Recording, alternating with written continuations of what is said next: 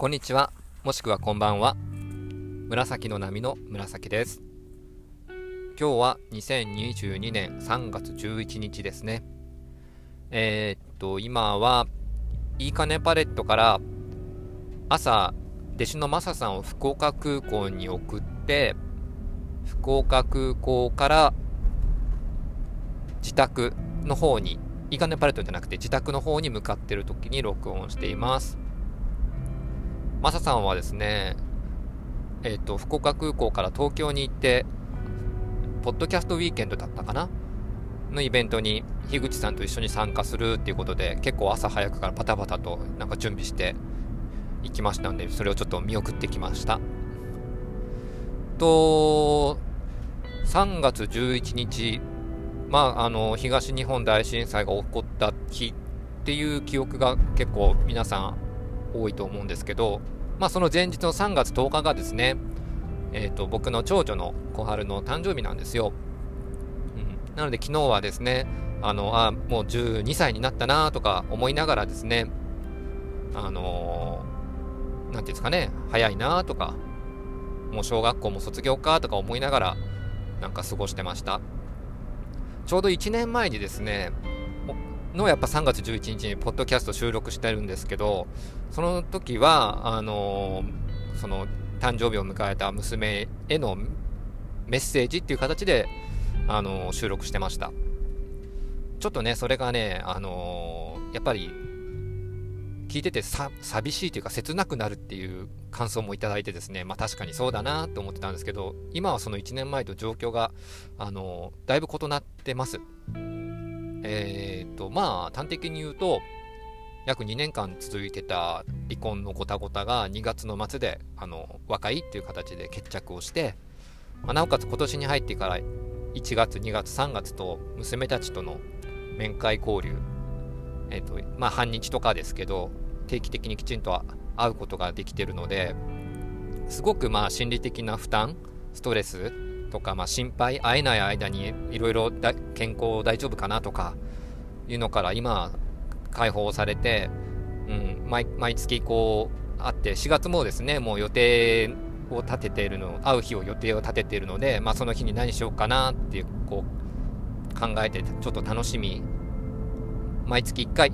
毎月1回とはいえ楽しみな日があるっていうことでですね。あの1年前とは全然違った心境で録音できてる、まあ、とてもありがたいなとありがたいというか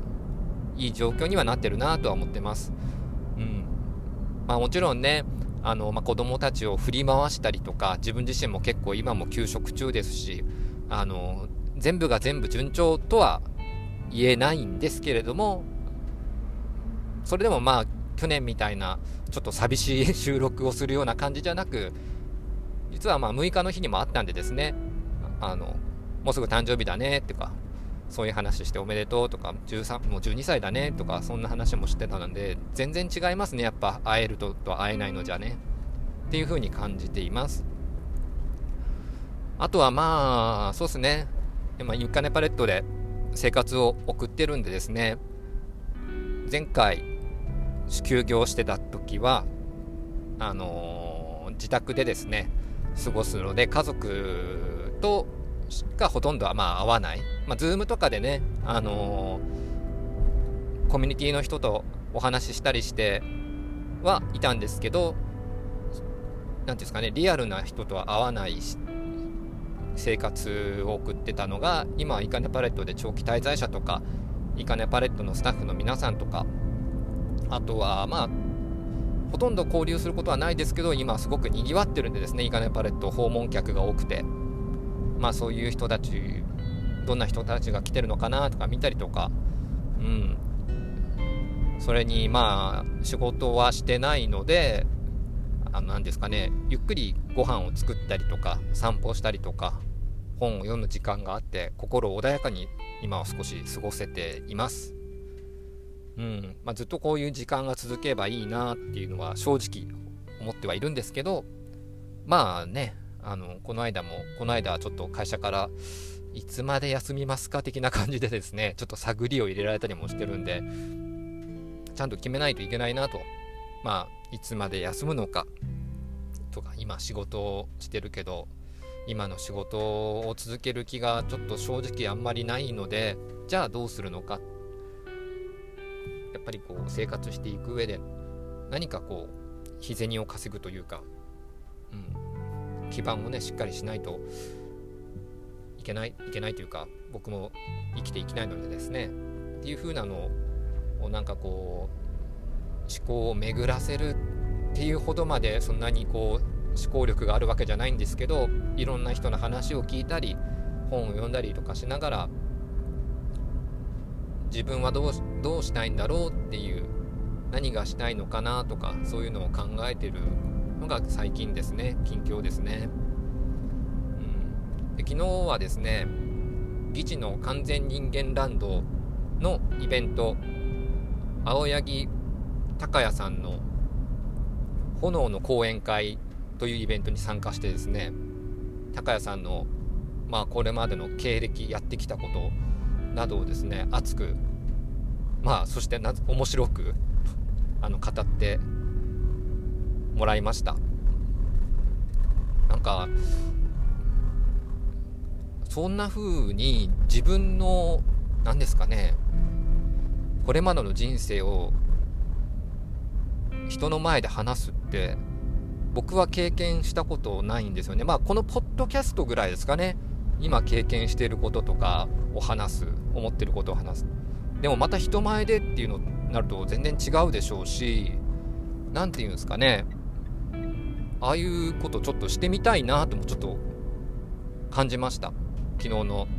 青柳高也さんの講演会を聞いていてですね。うん。まあ、ポッドキャストでもね、あのー幼い時からの記憶をずっと話していらっしゃる方とかもいらっしゃってそういうのもやってみてもいいのかなとも思うんですけどまあ何ですかねこれまでの人生をああいう講演をすることによってこう思い出してその当時の気持ちとかと今それをどう捉えてるかとかいうのを比較とかもできたりして、ね、特にこうスライドとかもしっかり準備されていたんでどうままとめるのかとかやるのは少し面白そうだなと思ってうん。まあね観客収益が欲しいわけじゃないですけどそういう機会があったら是非こう機会をあったらっていうか作ればいいのか。うん。なんか面白そうだなと思いました。でめちゃめちゃもうあの楽しかったです。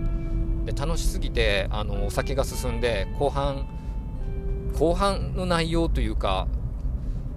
あの記憶が途中から途切れてます。はい、僕どうやって、あのー、昨日自分がベッドに